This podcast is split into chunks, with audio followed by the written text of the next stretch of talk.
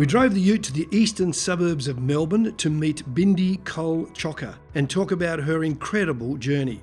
Bindi's childhood was one of loneliness, abuse, and neglect, leading her to drug addiction. She would eventually end up in a jail cell in London where she encountered the overwhelming love of Jesus. Now, as a renowned artist, with her works shown in galleries across Australia, she continues to face many challenges in regard to her faith in the art world. Bindi's journey highlights how the love of Jesus reaches into the darkest of places and how he asks us to follow no matter the cost. I'm Karl Faase, and this is my interview with Bindi Cole Chocka. So, Bindi, what were your early years like? Well, they were pretty tough.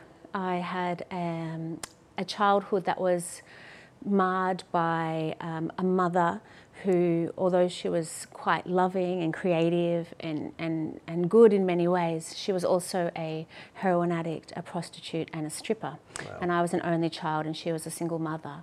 And so, as I grew up, you can imagine I was exposed to many things that a little girl shouldn't have been exposed to. And those things included serious neglect, um, abuse, physical and sexual, um, and other things too. And so, it was a tough childhood, to mm. be honest, quite lonely and tough. And uh, I was moved around from family member to family member too when her addictions became too overwhelming for her. and where was this? This is in St Kilda. So I grew up in St Kilda yep. with my mum, um, which was at the time very different to what it is today. It was really the seedy underbelly, underbelly of, of Melbourne, and it still has that actually. It still has that kind of seedy underbelly, but it's much more wealthy. But when I was living there, it was very much full of boarding houses and single parents and um, very working class. beautiful place to grow up, actually. Your mum died early for you? She died when I was 16. She didn't die from drugs, which a lot of people think that might have been the case, but she died from uh, cancer.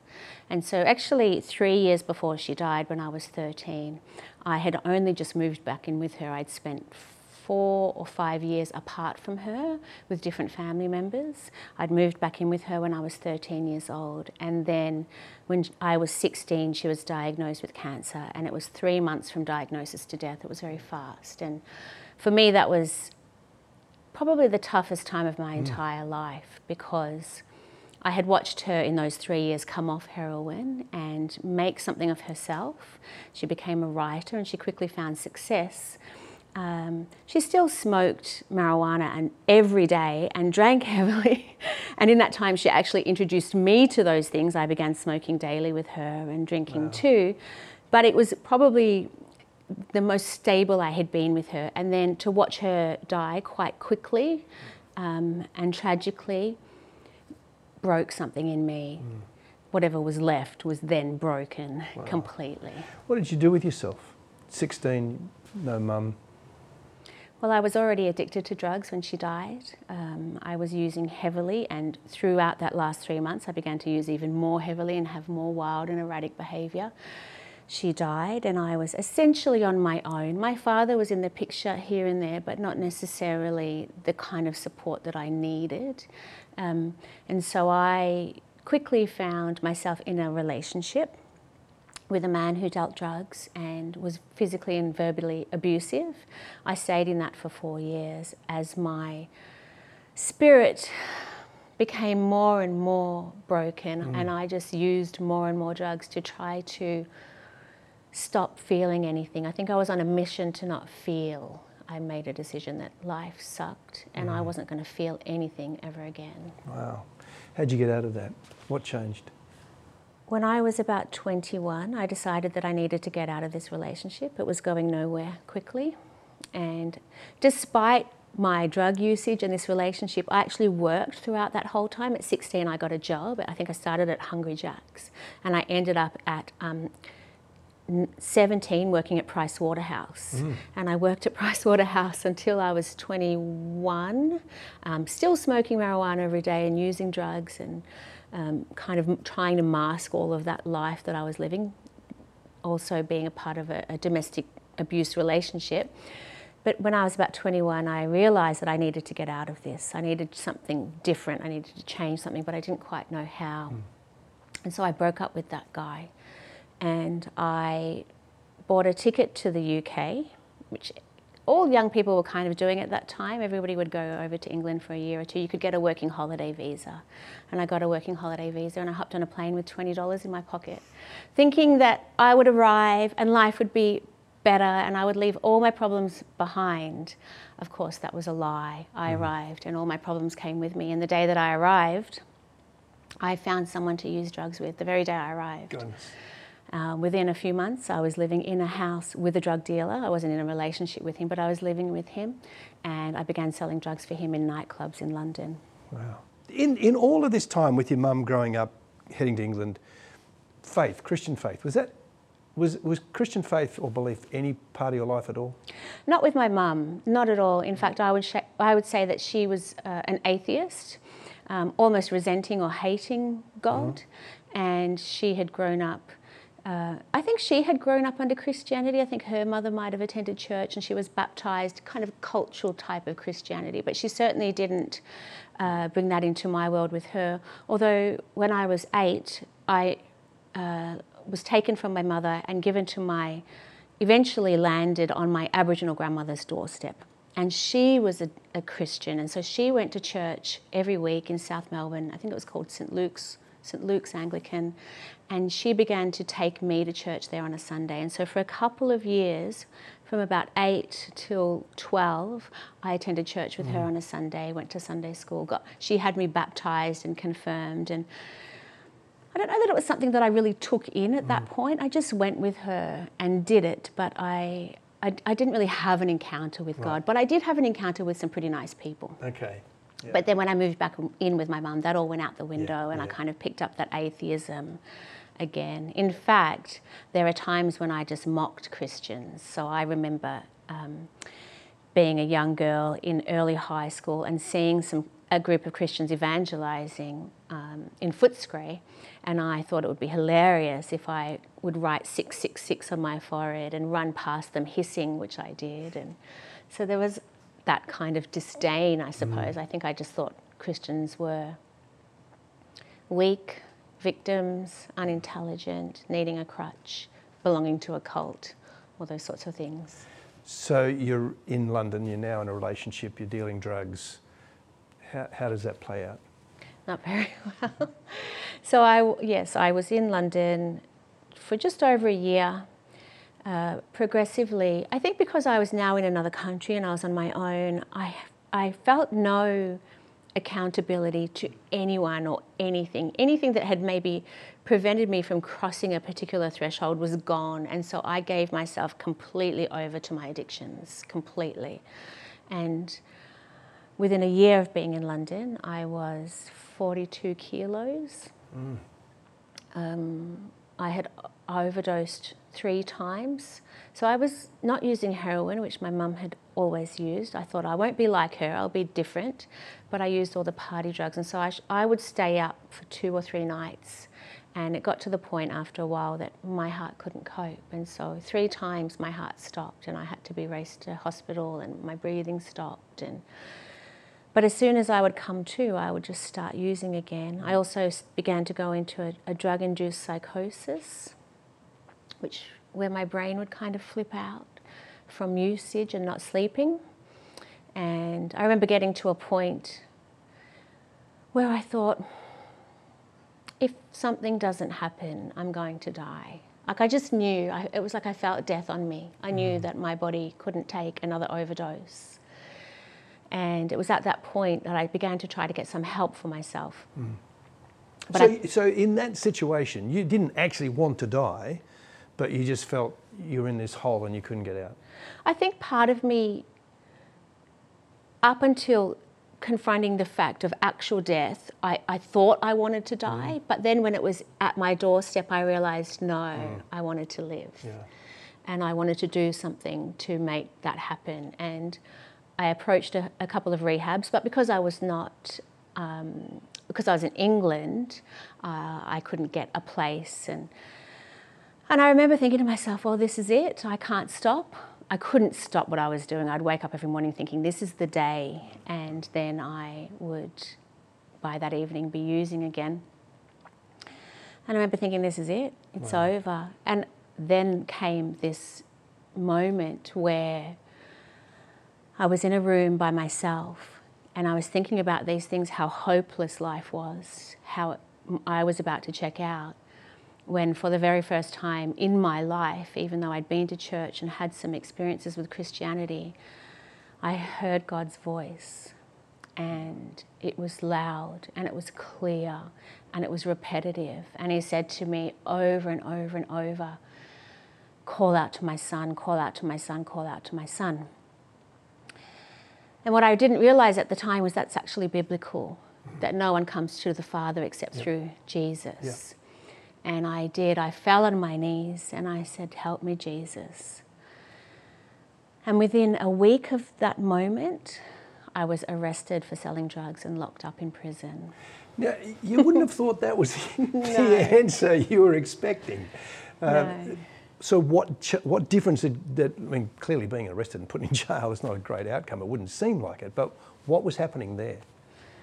Yeah, well, that's right. And I hope that never happens to anybody else when you call out to Jesus. But for me, um, it was exactly what I needed. Mm. I needed to be pulled out of life. And from the moment that I walked into that first prison cell, I remember walking through the door of this cell, and it wasn't even in a jail, it was in the police cells.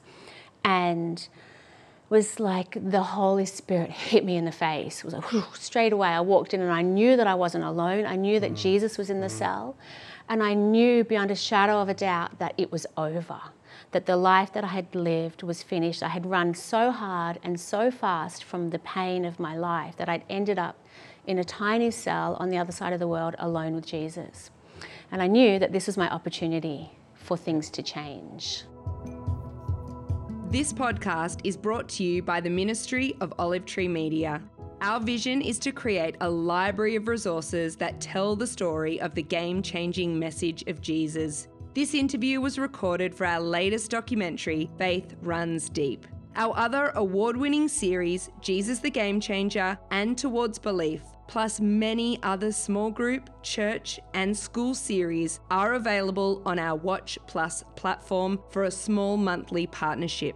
As you partner with us, you not only get access to compelling video content and interactive discussion guides, but you also support the creation of more resources that help share the gospel message. To become a partner and get access to Faith Runs Deep, visit olivetreemedia.com.au.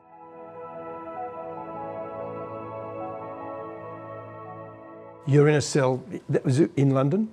Yes. So you're in a jail cell in London and, and you feel like you're totally alone, except you've got the Spirit of God with you, but you also had help from other people. Who was helping you? Right. So once I got out of the, the uh, police cell and I was put in remand into the prison, mm. um, I ended up spending eight months in remand in a prison called Holloway in London, which was in North London. And not long after arriving in Holloway, I put myself onto maybe a week or two onto the rehab wing. Finally, I got the rehab that I needed in prison. And within days of being on the rehab wing, I met through my little hatch, knock on the hatch, and it opened, and there was a woman called Betty and another woman called Anita, and they were from Prison Fellowship. And they began to talk to me through mm. the hatch, almost on a daily basis. And they just listened to me pour my heart out to them and cry and tell them my story and all my sorrows and all my woes and all my pain. And they would just respond by telling me how loved I was. I was so loved, I was so valuable. And I'd never really heard that before in my life mm.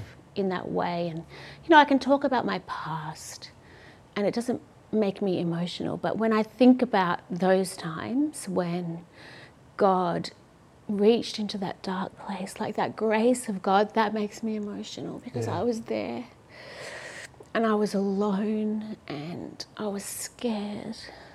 And these women came and they just shared the love of Christ with me, and it began to slowly transform me. Mm. And so, um, within a month of being in jail, I, with them, had given my life to Jesus. And for the first time in my life, I knew that I was profoundly and deeply loved. Wow. So you call out to God. Oddly enough, you end up in jail. And it's actually people who are following Jesus that come to jail in that setting and make such a difference in your life. Absolutely. And I so think that that's what people who serve Jesus do. And it's not even on them to save me. I had had an encounter with God. I knew He was real. I didn't know what to do with that encounter. And then they came along and they outworked what I needed. They, they led me and took me by the hand and led me into the next steps of my walk with Jesus. Mm. And, you know, I'm so grateful to them. And they don't even know the fruit of their years of ministry, of what they've done. They have no idea. They don't know where I am today. They don't know where my life is at, that I'm completely transformed and healed and whole and living my life serving Jesus. They know none of that. They just faithfully came into prison every week and shared the love of Christ and probably never really saw any fruit from it. But yeah. I'm their fruit. I'm the fruit of their beautiful prison ministry. So you end up back in Australia. So how did you get back here? I got deported. So I was in jail. Uh, I, so I ended up getting sentenced to four years in prison. And I served two years, and because of good behaviour, got my parole after two years, which meant that I was picked up from the prison um, escorted to the airport, locked up in the airport until a plane was ready for me, and then I was escorted onto the plane before anybody even uh, was, any passenger was aboard. And sitting on that plane after two years in prison, that was my first taste of freedom. I was alone, I had no one around me watching me, I wasn't shackled. We would get shackled if we were taken out of the prison. And I remember people getting on, began to get on the plane. Uh, actually, just before that happened, the cabin crew came to me and they said to me, We know where you've come from and we don't want any trouble from you. And I said to them, I'm not going to be any trouble. I just want to go home. And I think that kind of opened the floodgates. I began to cry. Tears, just not like loud, ugly crying, just kind of beautiful tears streaming down my face. But I couldn't stop. It was like this floodgates opened and this release began to happen and then people get on the plane and we take off and we hit altitude and the guy next to me i'm still crying and i'm thinking he's thinking oh my gosh i can't believe I, have ended up next to this girl who won't stop crying and he says to me are you okay and I said, I'm fine, I'm just ready to go home. And he said, I've got something that will help you relax. And he pulled out a small handful of Valium and he gave it to me, and I took it and I put it in my pocket.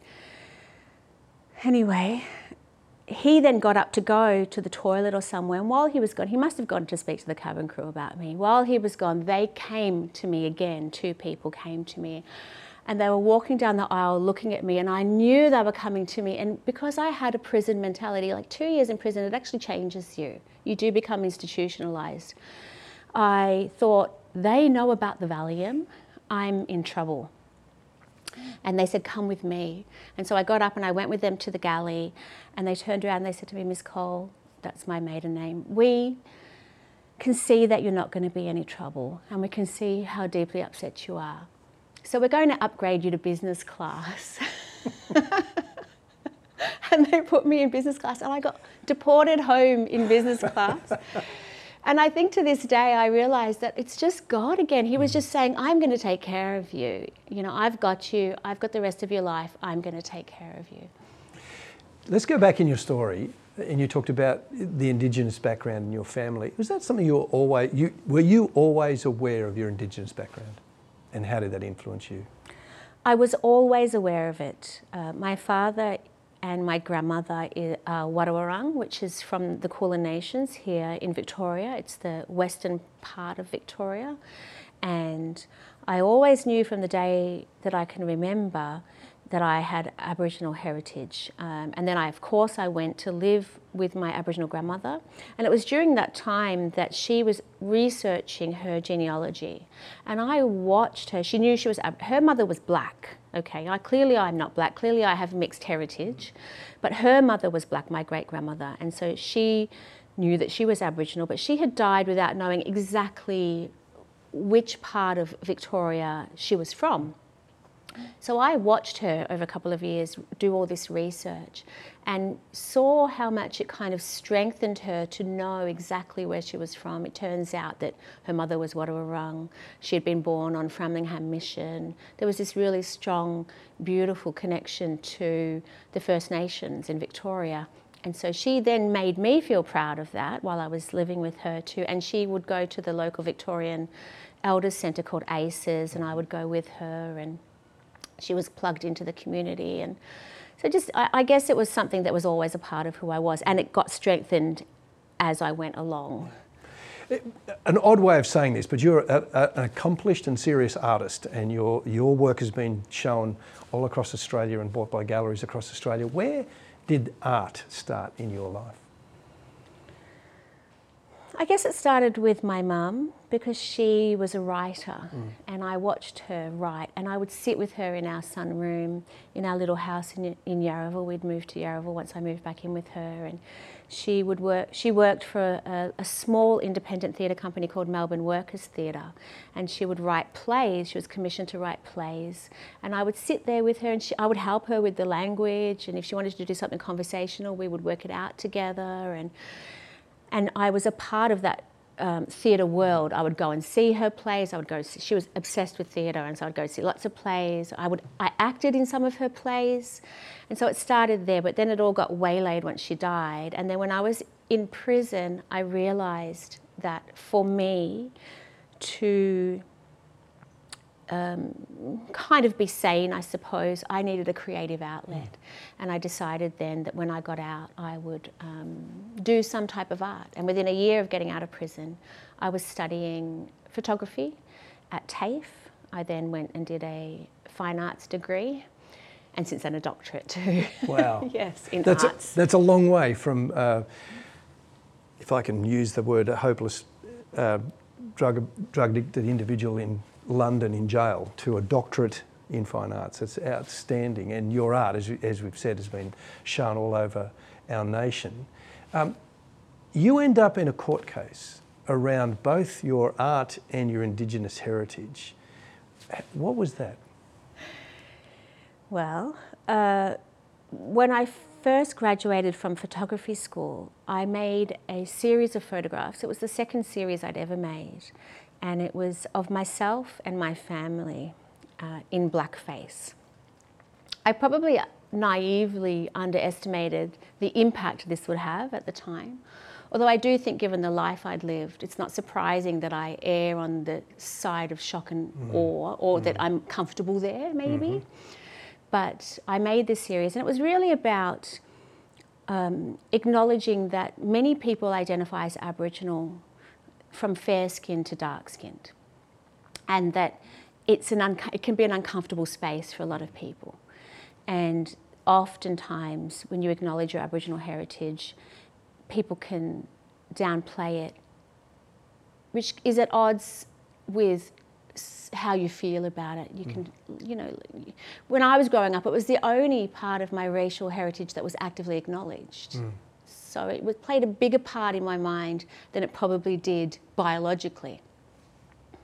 And so I made this series and uh, I somehow roped my family into it and they agreed. They probably deeply regret it now. But I did because they got it. They got what I was trying to say that they're so proud of who they are. And I think I was trying to visually turn us into the stereotype of what I thought people wanted to see as First Nations people. Anyway, before the exhibition had even opened, um, via the press release, it was seen by um, Andrew Bolt, who is Australia's probably foremost conservative commentator, and he wrote a blog on it. Um, just talking about or highlighting and asking why why we acknowledge parts of our racial heritage that are obviously in my case only a part of my racial heritage. Why do we do that? And in hindsight it's probably a fair question i think. But at the time i didn't really understand where he was coming from. Also um, I had no, I, I, didn't really understand politics. I didn't understand free speech. I didn't understand all of these kind of philosophies that I do now, or political mm. philosophies that I do now.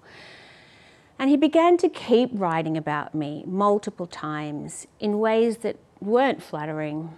And I never spoke to him. And so I remember after a while, I was approached by uh, a law firm asking if I would like to join with a number of other prominent Indigenous people who he would write about as being fair skinned mm. but Aboriginal um, and take him to court. And at the time, I thought, yes, I do. I want to do that because I want to defend my character. Mm. What I had done in making those artworks was actually a genuine expression of where I was at the time, naive perhaps, but mm. absolutely genuine. And what I didn't realise was that the court case that I was entering into, it wasn't even necessarily about me defending my character. It was actually about free speech. Mm. It was a very, um, it was a, a, case that would set a precedent around limiting speech based on feelings. Mm. Um, and I didn't realise that. Sure. Right? So, so yeah. I guess everybody has their agendas, yeah, right? Yeah, yeah. And so I had mine and they had theirs and they had theirs. And uh, I eventually went to court after two years. It took two years to arrive in federal court. I was one of only two of the 8 mm-hmm. who actually testified in federal court. I actually had to sit mm-hmm. there and give my, and my, my artworks were shown and questioned as to what my motivation was for making them. And in the end, we won. And Andrew Bolt was, I guess, publicly declared a racist mm. for bringing these conversations to the public. Now, in that process, that would seem like how wonderful you've won. You've put Andrew Bolt in his place. But there was another underlying kind of subtext happening for you, wasn't there?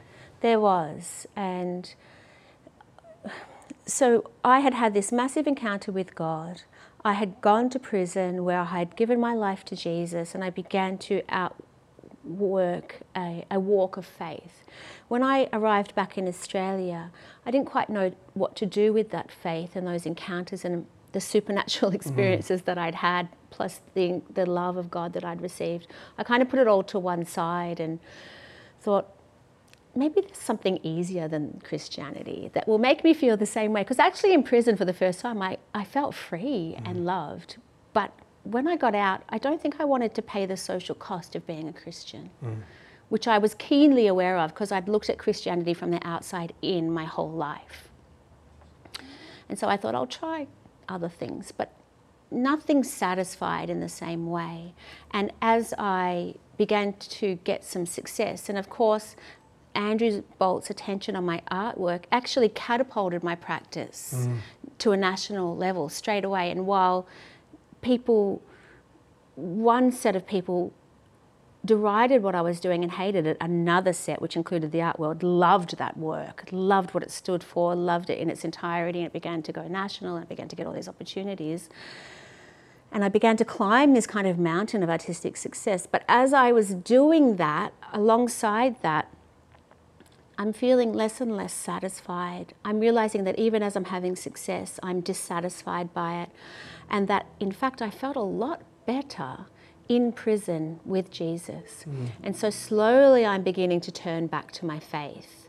And um, almost as the court case was announced and we'd won, was the same time as I walked through the door of a church for the first time since getting out of prison. Mm. And really was on my knees again, desperate for God again in the middle of that, which is a, a, remarkable story, you actually did a couple of videos that Andrew Bolt saw. Um, what was his response? Well, we then move forward a few years. I then take my artistic practice and begin to use it as a way to process my faith. And so mm. I start making work about Jesus, about my faith, about tension points within my walk with Jesus, And as I'm doing that, I'm beginning to read a lot and research and understand philosophical things and political philosoph- uh, philosophies, and I'm changing in so many ways. I'm being transformed from the mm. inside out, um, spiritually. I'm deciding that I want to give my whole life to Jesus. I'm learning all of this new information, and I'm really going through a massive growth and change. And as I do that, I, I make some videos that are, that are about my, um, I guess, my shift in political stances. Mm, mm. And in one of those videos, I talk about how this court case, in some ways, was the catalyst into my research of politics and understanding where things lie and how they sat. And I didn't even understand that there were different perspectives. I was very naive. I'd just been in this bubble for so many years, as you would be given the life that I'd lived. Sure. And I made this video and said that this court case was the catalyst. I had changed my mind on things from back mm. then that I now really appreciated free speech and thought it was very important that we uphold this value. Um, and he saw that. So this was, this was now about seven years later, and he saw that video. And in the lead up to those videos, I also knew, I had a sense I regretted taking him to court. Mm. It wasn't I regretted using the law that we used, the Racial Discrimination Act. I think maybe in hindsight, had I wanted to take him to court, I could have taken him to court for defamation. Mm. Because that's what I wanted to do to, to defend my character. But we had used this law that cemented these limitations on free speech based on feelings, and I had realised that I had helped to build this structure around limiting free speech that I now wanted to tear down. I regretted taking him to court using those laws. I now didn't think that he was a racist. I thought that he's provocative. Mm. He's definitely provocative. But he's speaking about things that we need to speak about oftentimes. And I regretted it. And so he ended up seeing this video and he called me directly. So this is now seven, seven years later. Wow. He called me and it was the first time we'd actually ever spoken. Mm. And that day on the phone, I apologised to him for taking him to court using the Racial Discrimination Act. Um, he apologised to me for the things that he had said about me and my character, and we reconciled. Wow. And he invited me onto his show I couldn't do it for a few weeks, but he invited me onto his show. The next day, he even wrote an article publicly apologising to me for the things that he'd said. And I ended up going on his show, and we publicly reconciled. We did it privately mm. first, and then we publicly reconciled. And I was able to even testify to him that it was because of Jesus and the power of God and my understanding now of forgiveness and mercy and grace and not judging people that I had come this full kind of circle around to thinking that I had made a mistake in taking him to court and now and forgiving him and wanting his forgiveness too. So we would look at that now and go, wow, that's a great thing. But I'm not sure that would have been a universally popular choice. No, well, that was the end of my arts career. Is that right? yes. Well, so what happened? What was the response to the art community to that and your own faith? Yes, so up until that point, even though I hadn't been making works that acknowledged my faith, they were still kind of universal messages, and so they could be taken very subjectively. At that point, it was very clear the change that had gone on me, what that meant um, in terms of ideologies and philosophies. And I had, up until that point, for a decade, or maybe eight years, been in on average 10 exhibitions a year mm. for almost a decade. From that moment, which was November 2018, of appearing on his show, I haven't been in an exhibition since. And it's now 2022. So clearly, that's not about your ability with art no. and creativity. Clearly, that's about a political position. Correct. Yeah. And so then I've then done a doctorate, which I've written about.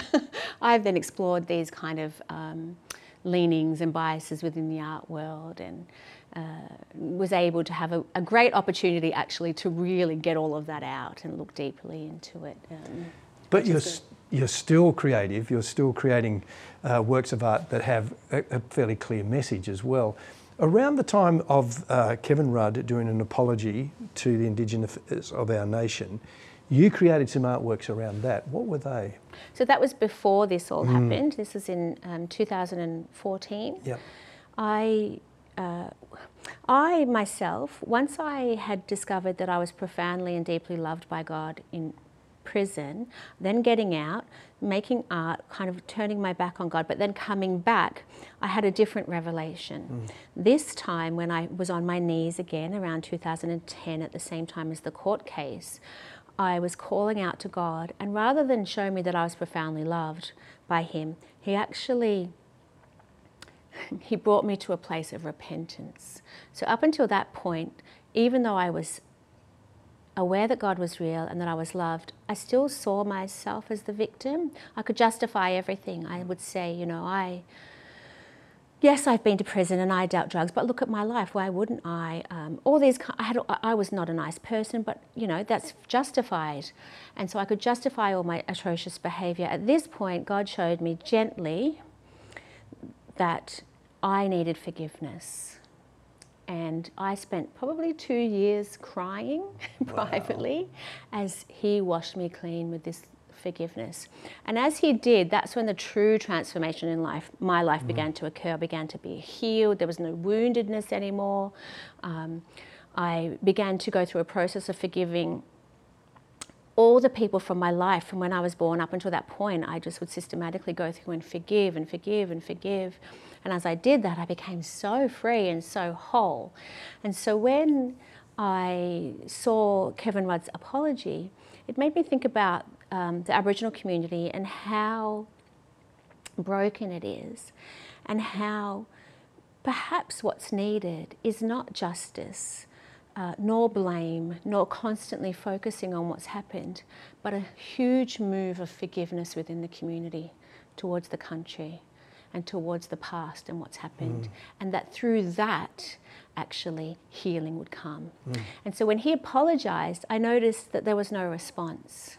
Usually, when someone says, I'm sorry, you say, I forgive you. Mm. And that's when the healing occurs. It's the two things together, it's not just the apology. You mm. have to respond.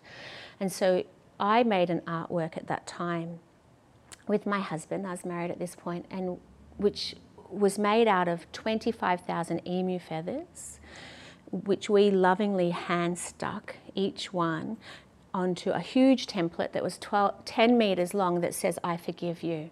So we hand stuck the 25,000 25, emu feathers in the garage over three months and prayed over it daily.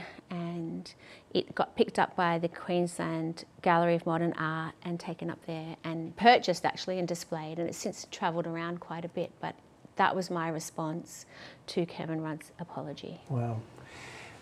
This series is called Faith Runs Deep. From your study, experience, thinking, how do you see faith running deep in Australia? I think, I guess, you know, if you look at somebody like myself, who at times in my life was exposed to faith, um, but it didn't really take, um, but now lives my life serving God entirely for faith and for the faith of others and for my own faith. I think that God, no matter what, no matter how secular this country becomes, no matter what philosophies and ideologies we take on board and run with, faith is always going to be at the heart of this country. Mm. It's founded on it. It will. It. We live. We live under the blessing and favour of faith of many, many generations of prayer. I believe my grandmother prayed for me. I believe I'm the fruit of prison ministry and prayers of generations gone before me in this country. And in that way, no matter where we go or where we head, faith will always run deep and there will always be people who are generationally Christian and people like me who have these radical conversions to Christianity that entirely transform their lives. Mm-hmm. And I believe is going to actually then bear fruit to transform the communities around me. Thank you for joining me on this podcast as I unearth stories of faith in Australia. To watch the full Faith Runs Deep series and all Olive Tree Media content, go to olivetreemedia.com.au and sign up to the Watch Plus platform and partner with us today.